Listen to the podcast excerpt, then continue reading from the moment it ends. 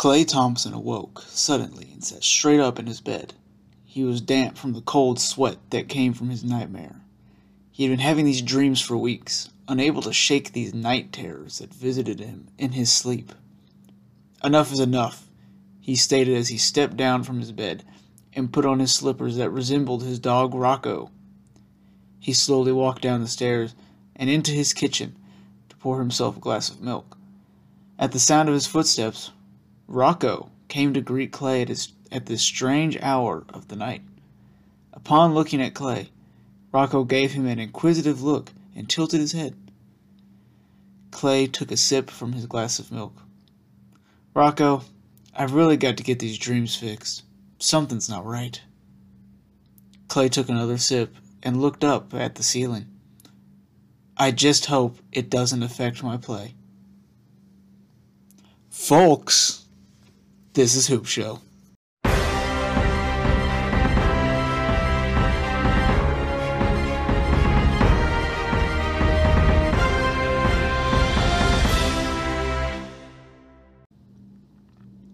Hello, everybody, and welcome back to another episode of Hoop Show. I know that intro was different and strange and weird, and I just wanted to do something different, try something out. Um, actually, I wrote a whole story based on that little intro because I thought um, there was this old NBA highlights channel that was like, you know, just a fan. He wasn't an NBA official licensed guy or anything, but he would write all. He'd make these highlight videos of role players and then put um, the most creative writing piece I've ever seen in like these these descriptions of these YouTube videos, and I always thought that was super cool, and I thought I'd give my hand at it, you know, see see if I could do anything similar. It just always looked fun, and it was fun to write.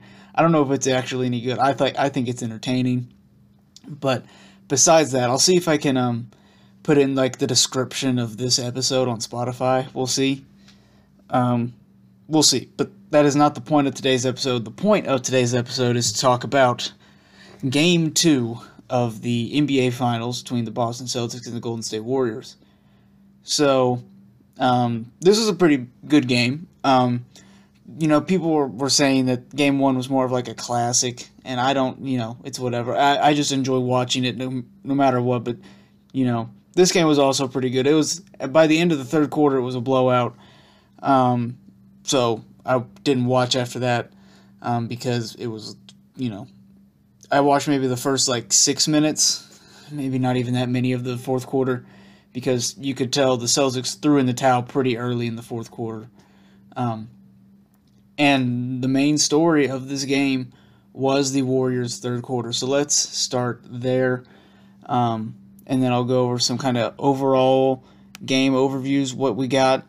Um, the game changed in the third quarter, plain and simple.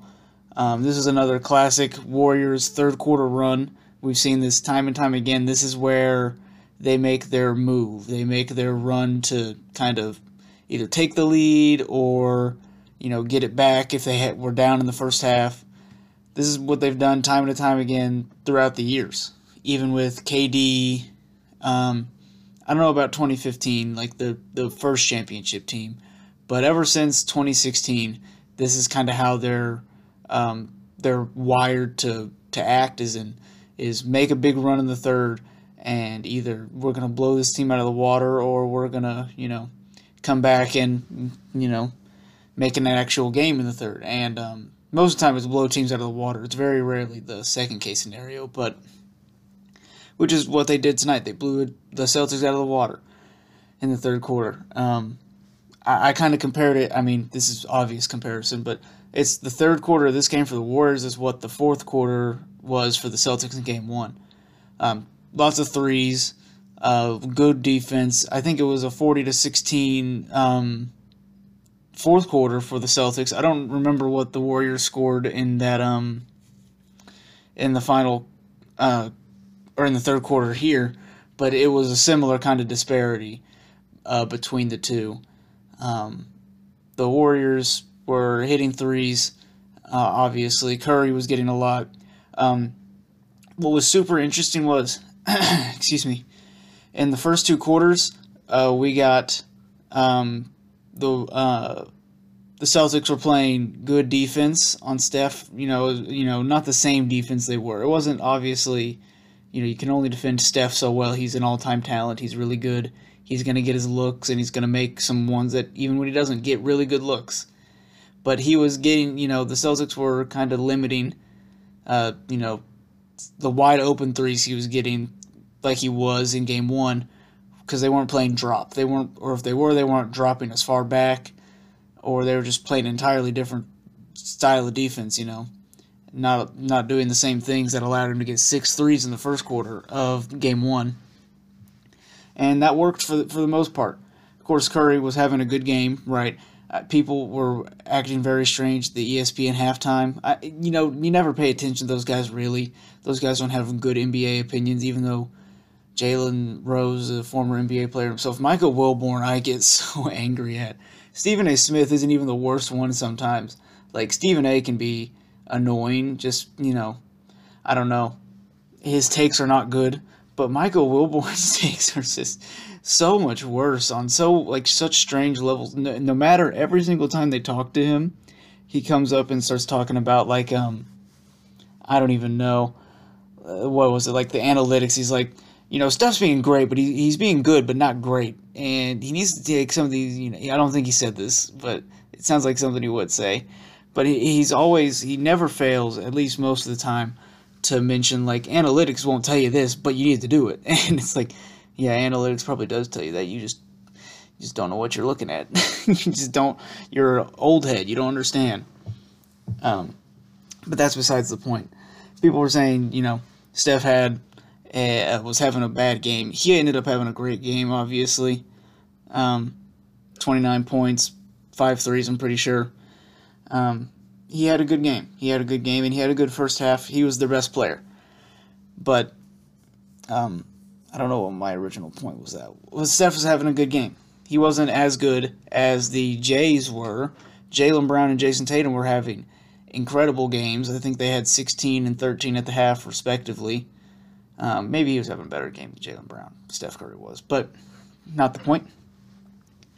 Um, they were defending him uh, okay, right? You know, getting their getting their stops here and there, not allowing him to do an avalanche of scoring like he did. This changes in the third quarter. In the third quarter, they put Daniel in. I think it's because um, Robert Williams, their um, primary, their starting center, um, I think he's hurt with something again. He's been hurt for a lot, a lot, a lot of games. I'm pretty much this whole playoff run, but he still plays. But something looked different tonight where they actually took him out. Um, he only played, I want to say, like 14 minutes, and that made them have to play Daniel Theis more. And Theis isn't as good as a defender.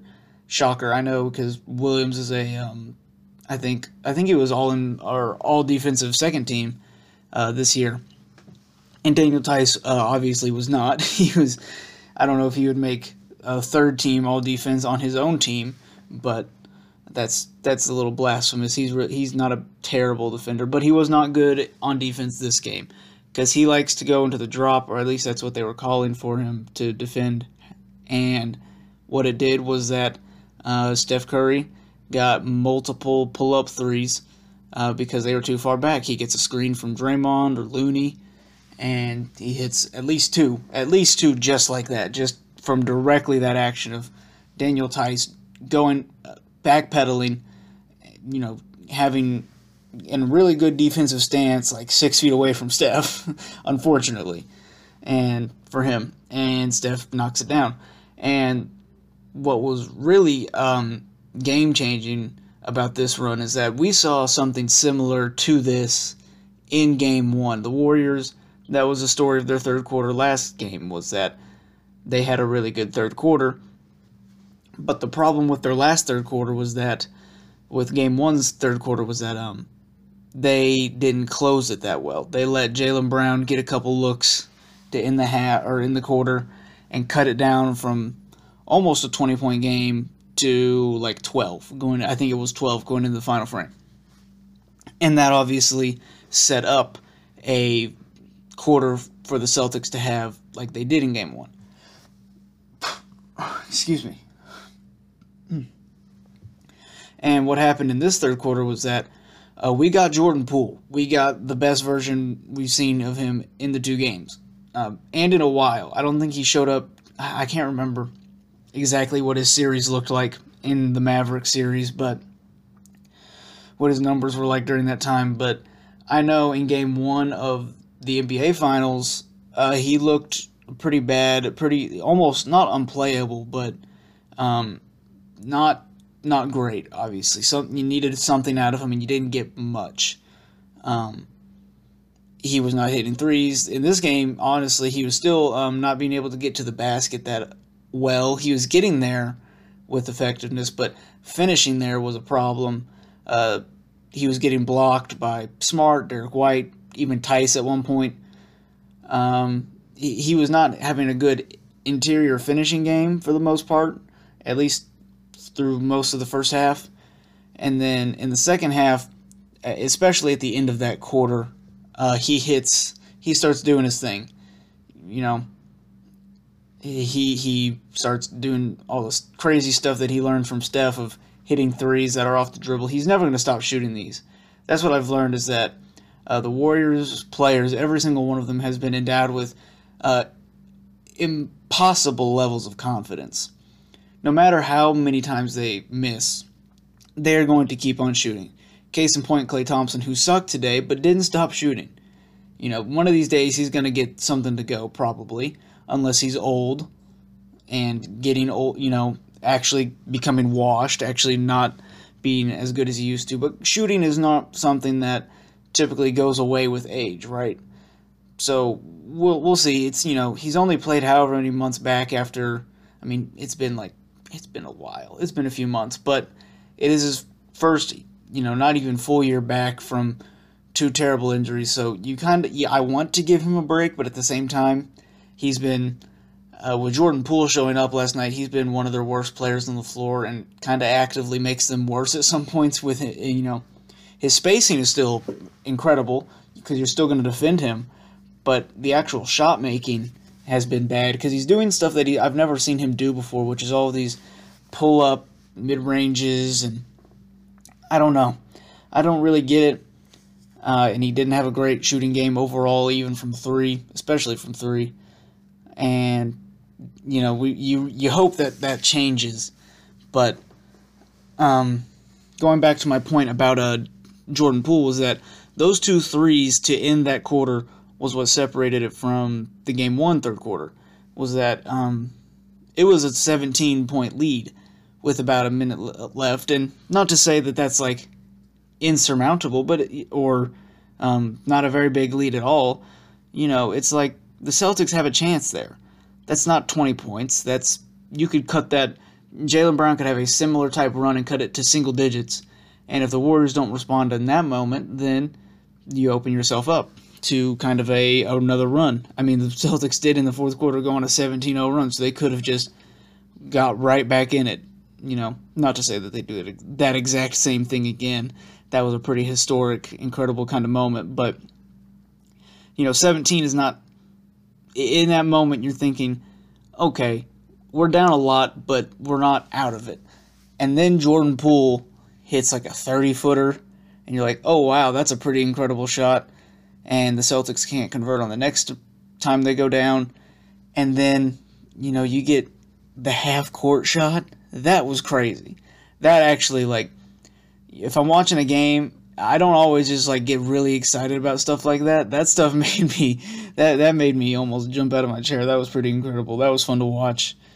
Um, and the energy in the arena. It what it did was it gives you a 23 point lead, and the energy in the arena is off the charts. You think that's when the entire the energy shift, the the vibes changed. There was a vibe shift in that arena at that moment, and if Jordan Poole is good for nothing else but the vibe shifts, that's important. Jordan Poole may be a vibe guy. Like Steph Curry is a, is the quintessential vibe guy because he's vibing all the time. He's changing everything to to positive for him. If Jordan Poole's going, then you got supercharged. Your vibes have been supercharged. and you're off and your your the energy is always crazy. This happens on a road arenas too for the Warriors cuz they have that effect.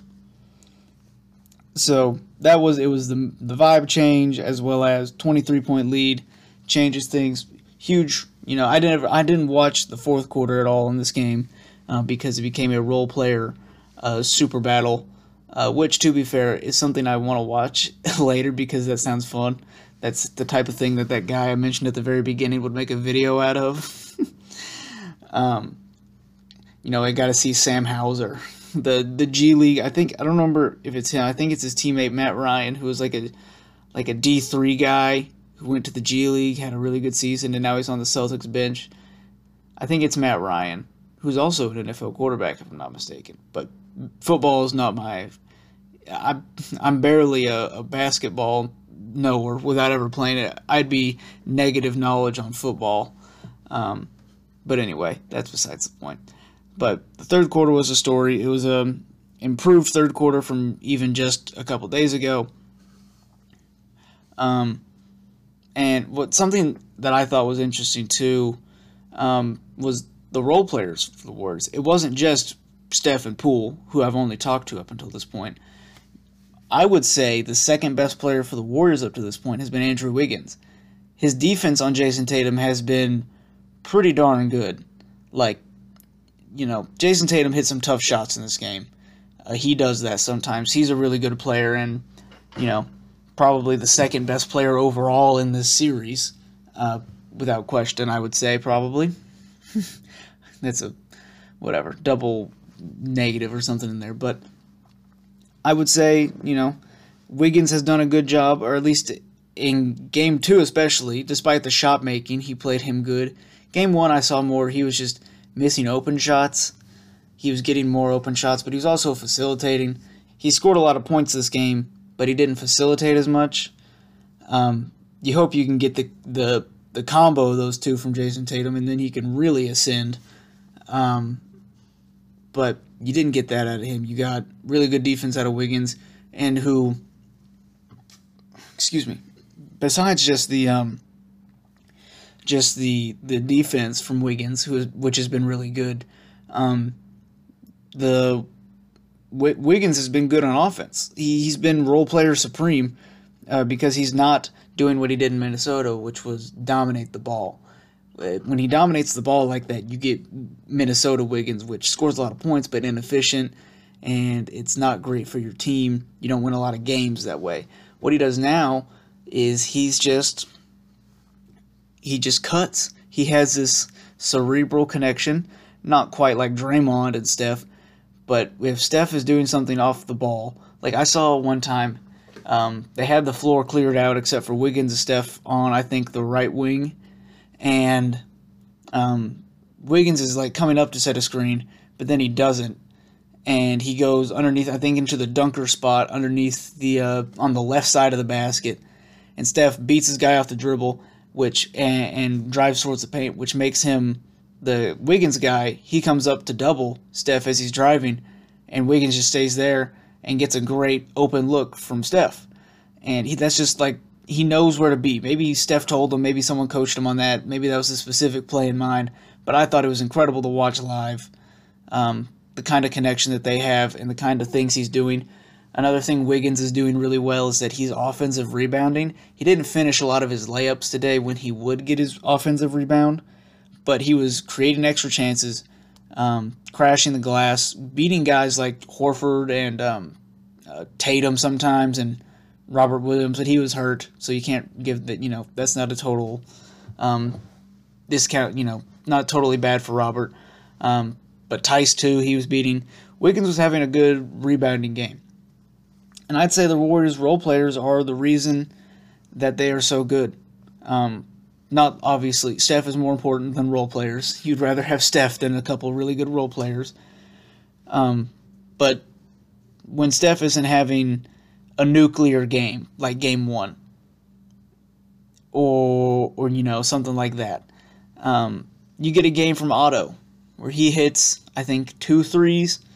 He does some great offensive rebounding, kind of a Wiggins impression, you know, and then super important underrated. Gary Payton II was back. He's one of the Warriors. I think he's the Warriors' best defender. By far by guard defender. And Steph is an improved defender, a really improved defender. If you really watch the game, you could tell uh, he was picking off a lot of passes and making the right play a lot of the time. He's really improved, and people kind of still underrate Steph on defense. But uh, Gary Payton is probably is without a doubt better, and that's not a knock on Steph. Gary Payton's just that good on defense, and he was doing his thing. He had a corner three.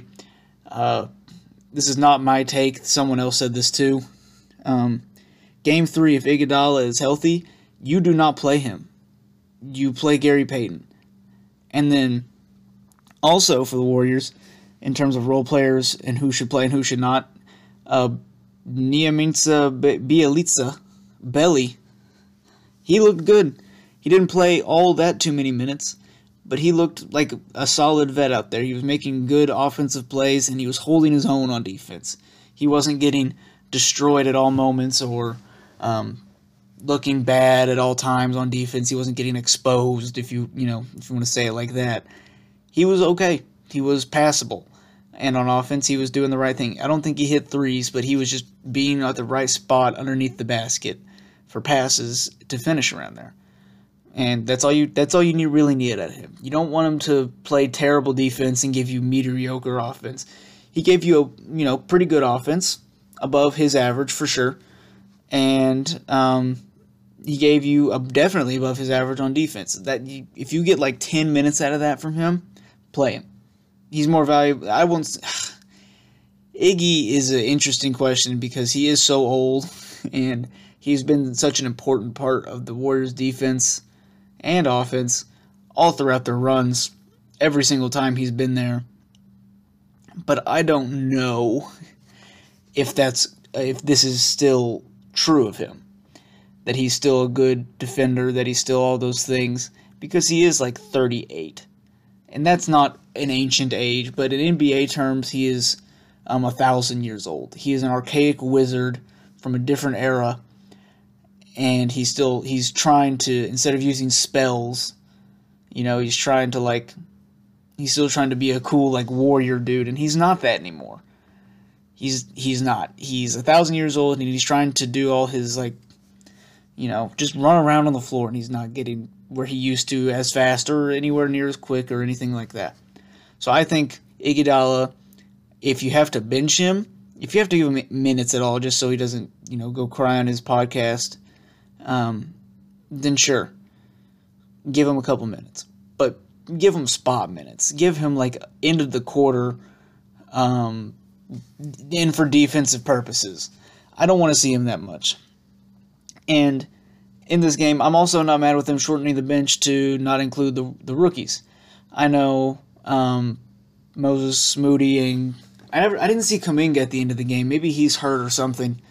Um, you know, when the the bench players came in, they put Moses in, but I don't remember seeing Kuminga. Maybe I didn't watch the full fourth quarter, obviously, but um, I remember Moses coming in. So we'll, we'll you know, it's not that important for Kuminga because he's probably not going to play at all. But and I'd rather have Moses in the game over him anyway. But I'm okay with them shortening to shortening the bench to that. But the bench unit should include uh, going forward Gary Payton and Belly. Uh, Iggy should be relegated towards closer to the rookie's minutes than he is to Gary Payton's, I would say. Um, in this game, too, we got a better version of Draymond. Um, improved from game one, certainly. Uh, he took less shots, more setting up, more uh, passing, and more defense. You know, he, he, he had an interesting moments. Obviously, he had an interesting moment with his technical fouls and all the stuff surrounding that of the Steve Javie moment where he was like, excuse me, where they had the the NBA like official ref where they're like, we're calling Secaucus and this guy in New Jersey, the, so the NBA ref. And he says like yeah we evaluate it differently if they ha- already have a tech which is not great. You're not supposed to do that. And i'm kind of not uh, happy that he said that because if, if that's how you do it you don't say it on national tv uh, in an nba finals game that's not what you do obviously but I, it's not a great it's not a great look for the refs that they call it differently for if someone has a um, a technical foul already. It shouldn't be like that.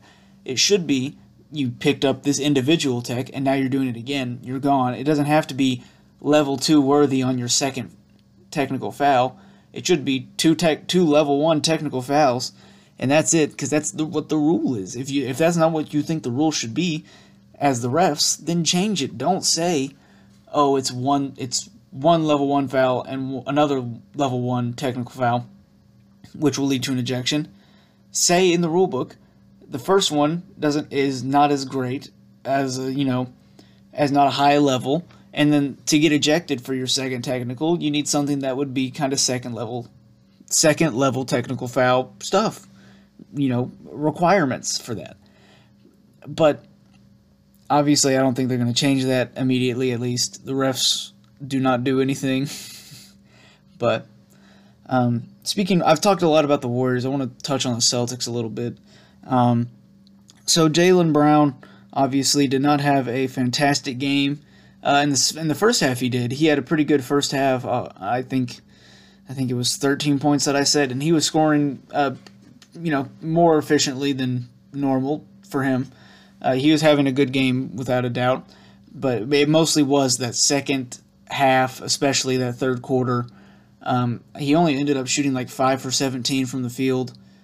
Um, you need more from that, obviously, but I really it's hard to put too much blame on any one of like the big Celtics because they didn't get anything from their bench like at all. Uh, most definitely in the first half. Um, you got Derrick White, and that was it. But the the catalyst for your big game in game one for your big fourth quarter were almost not there at all. It uh, for the Celtics uh, Al Horford went from 26 points and six threes to I think four. Four points. That's a big discrepancy, and you didn't get the kind of match, uh, the the kind of uh, games from Jayson Tatum and Jaylen Brown that could make up for that loss. You certainly didn't get a game like that that uh, Marcus Smart had, where he had 20 points in that game in game one, and he had I don't remember how many he had tonight, but it was nowhere near as much, not as many threes, definitely. And then Derrick White. Derrick White had a good game. He was solid and hit a couple threes. And he was definitely the best uh, role player to come out for the Celtics. But he wasn't 22 points, five threes good. You got great games, or a great game from Tatum, uh, a good but not great game from Jaylen Brown, and you got an okay game from Derrick White. And that was it. That was the only contributions they got. No one else even dared to show up. Um, there was a couple moments from role players, but when you're down 23, uh, you can't say, "Oh, I gave them just a little bit." That's okay. You need more, especially when Jaylen Brown is struggling or Tatum is being defended well. He needs to learn to facilitate more in those moments. That is true, but also as a Celtics role player, you have to do to do good at making yourself available for those moments which it could be a combination of the two. Um, but you know, you didn't get anything from the Celtics bench, and even without getting anything from your Celtics bench, and getting a lot out of Warriors role players, and for the first half, before the game switches to the third quarter, you get a two point game. You have insane scoring from Tatum and Brown, and a little bit from Derrick White, and you know splices from some other people in there and then you have mainly Steph Curry, and then a bunch of smaller contributions from the Warriors role players in the first half, and you get a two point game.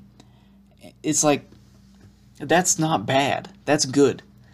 You get these terrible, you know, moments, not moments, but uh, types of things happening where you don't have your role players showing up and you're relying on two main massive scores um, for the Celtics, and you're only down by two what happens is that second half switch is what needs to, to happen. They need to have what the mentality they had in the fourth of game one, they need to have that at the start of the third. Uh, because the Warriors, they're known for going on third quarter runs. You know you have to come out and combat that. You can't you can't be lackadaisical about that. I don't think they were. The Celtics were totally. I think the the Warriors were mostly that good, but you could definitely credit at least some of it to um, some to their energy, the the, the vibe of them in that game. Um, so you have to you have to approach the third quarter as if it's one of the most important because for the Warriors it is. You have to know. Uh, there the the avalanche is coming, but you have to throw some snow back. You know, try something. You can't just roll over and die and give up a 23 point lead in the third and then die and then die twice in the fourth quarter by getting continuing to get blown out. Um, looking ahead a little bit, uh, game three, back in Boston, TD Garden. I say this about every team um, because it's true. Uh, role players play better at home, so you're going to get more shooting out of the Celtics likely. They can shoot regardless of if they're home or at, not at home, but you're more likely to shoot better at home. Excuse me. You're more likely to shoot better at home.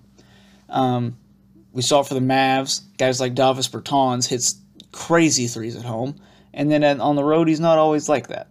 He sometimes he is, but not always. He's more likely to be like that at home. Um, I would say Derrick White's probably gonna have a better shooting game. Marcus Smart, Al Horford. Um, if you get even if you get the middle ground between their games for Al Horford and Smart, if you get the middle grounds between their game one and game two performance, and similar performances from Tatum and maybe a little bit improved from Brown, then you have a much better shot of winning this thing. Um, but what we saw in game two was kind of what I was thinking the Warriors would be more so, would be kind of what they look like more in the finals rather than uh, game one, which was just Steph pretty much, and some moments from some other guys, from Wiggins especially. Um, you got the good versions of Poole and Draymond in this game, in game two, which I think the Draymond thing can carry over. Poole's a massive is not a massive question mark. He's a little question mark, a not bolded one. Um, the biggest X factor right now is Klay. Uh, if Klay becomes anything, and I mean like anything like his former um, finals self, then you get you, the Warriors win the series with these. They win maybe the next three games straight. Uh, or the next three out of four. They, you know, do it in six. But if Klay is looking better, then no doubt in my mind that they win. Um, but an important, uh, I said it was not bolded. It's a little bolded. It's like italicized. Uh, importance is like Poole. Jordan Poole needs to play better, uh, more so like his game two performance. Um, if he can get to the basket and finish, then that really opens up things and could change the game for guys like Klay when they have to pay um, more attention to Jordan Poole and you know can create more swing offense for guys like Klay Thompson. And so he doesn't take some of his stupid shots and takes more of his catch and shoots, which are unbelievable, unbelievable for him and his bread and butter. Um, you hope that you get that version of Poole, which can make be, maybe make the better version of Klay, and you just hope Draymond does his thing. Um, that's really I, I think the Warrior the Warriors will probably win Game Three. Um, I feel really confident about them. They were my pick coming into the series, so I'm probably going to pick them more often than not. Um, I could see the the Celtics doing something, but it really is anyone's series right now. It's not like after game one when the Celtics won, I was like, maybe the Celtics could win game two and go up 2 0. Maybe I'd have to change my prediction, but, you know, it is 1 1. Um, a lot of things can still happen. It's at least a five game series now. Um, so anything could happen. It is nothing is out of the question, without a doubt. Um, so I still do think the Warriors will probably win game three. That's who I would put money on. I'm not a gambling man. I'm definitely not a betting man. Um, but if there was a, a good bet, I don't know the exact type of bets, if there was a good bet to take on who's going to win, just who's going to win straight up, I'd probably take the Warriors. Not very much money, though, like a dollar. I, I, it's not super confident because the Celtics could definitely still do something. It's definitely not a certain, like, I wouldn't say go put a $1,000 on the Warriors right now. Uh, that'd be bad because it is still basketball. Anything could happen. Anything, anyone can beat anybody any night. But um, anyway, um, I also want to talk about this is just kind of funny, silly, stupid stuff. Um, LeBron tweeted out, um, "I want to join someone's podcast or something like that," and I quote tweeted it. It was like, "Mr. LeBron Hoop Show would be honored." Um, I, I was was hoping that would happen. I was hoping, at, for some like reason, LeBron would be scrolling through all his quote tweets of people plugging their random podcast with way more listeners than me, but are still obscure in the grand scheme of like every single basketball podcast, and would come across Hoop Show and be like, "Oh yeah, you know what? Maybe maybe this Tyler guy, I should give him a shot. Give the the next the youth, uh, make them the next guard coming up. You know, you like how he did with Brian Windhorst, like the ESPN like a uh, reporter guy who is just a guy from his high school and just apparently has every LeBron drop. Knows everything about LeBron, but he also reports on other stuff just because he LeBron just made him an NBA insider from giving him knowledge. Maybe LeBron I was like, maybe LeBron can do that to me. I can be Brian I could do Brian Windhorst. I could be that. You know? I could be the that version of it for podcasts. I, I could just be the like imagine a podcast where it's me talking and then it's like LeBron, uh, you know, being like, "What do you think, LeBron?" like I could be his, I could be his Andy Richter. He could be Conan. I could be like the Andy Richter to to LeBron, to LeBron's Conan. I could be the sidekick. I'd be okay with that. It'd be his podcast then, but I don't care. That'd be fun. He'd probably pay at least like five bucks. Give me good benefits, maybe. Who knows? I maybe get to go to his games. That'd be cool. But um, anyway, um, game three, I think that is uh, Wednesday. I'm recording this on Monday. This is the, the day after um, the actual game on Sunday, uh, game two. So game three is on Wednesday. Uh, I'll be dropping this episode on Wednesday, I think. So um, if you're excited about the game, um, if you're excited about the game, leave a like, follow the pod, give it a rating do all that stuff. Um, I don't know. Uh, I was gonna say tell your friends, but it's like you don't have to do that. That's a little much. Um, just tell them to follow me on Twitter, if anything, and they'll see when I tweet about it, and they'll be like, "Oh, okay." you don't have to do any of that. That's that's ridiculous, and I I'm a little ashamed I said that. but um, anyway, thank you all for once again listening to this. What is episode eight of Hoop Show? Um, so yeah, that is all I have today. All right, everybody. Peace out. Signing off.